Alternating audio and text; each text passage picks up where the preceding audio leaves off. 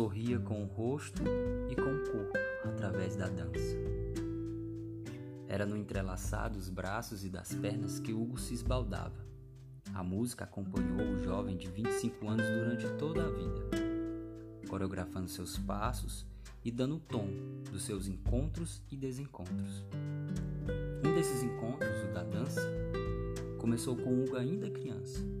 Na época, ele chegava aos bailes de dança de salão com a mochila do colégio nas costas para acompanhar o pai que frequentava o espaço.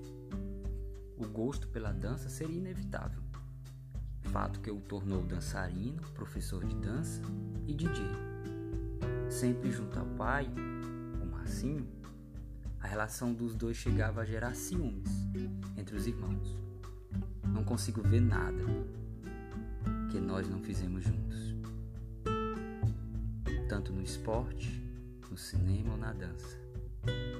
Ele era um companheiro sensacional, declara o pai. Hugo deixa um filho de 5 anos, recém-completados.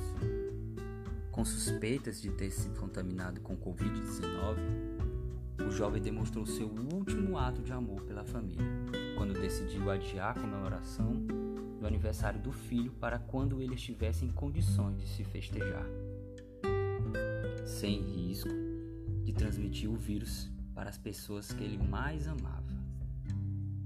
Hugo nasceu no Rio de Janeiro e faleceu no Rio de Janeiro, aos 25 anos, vítima do novo coronavírus.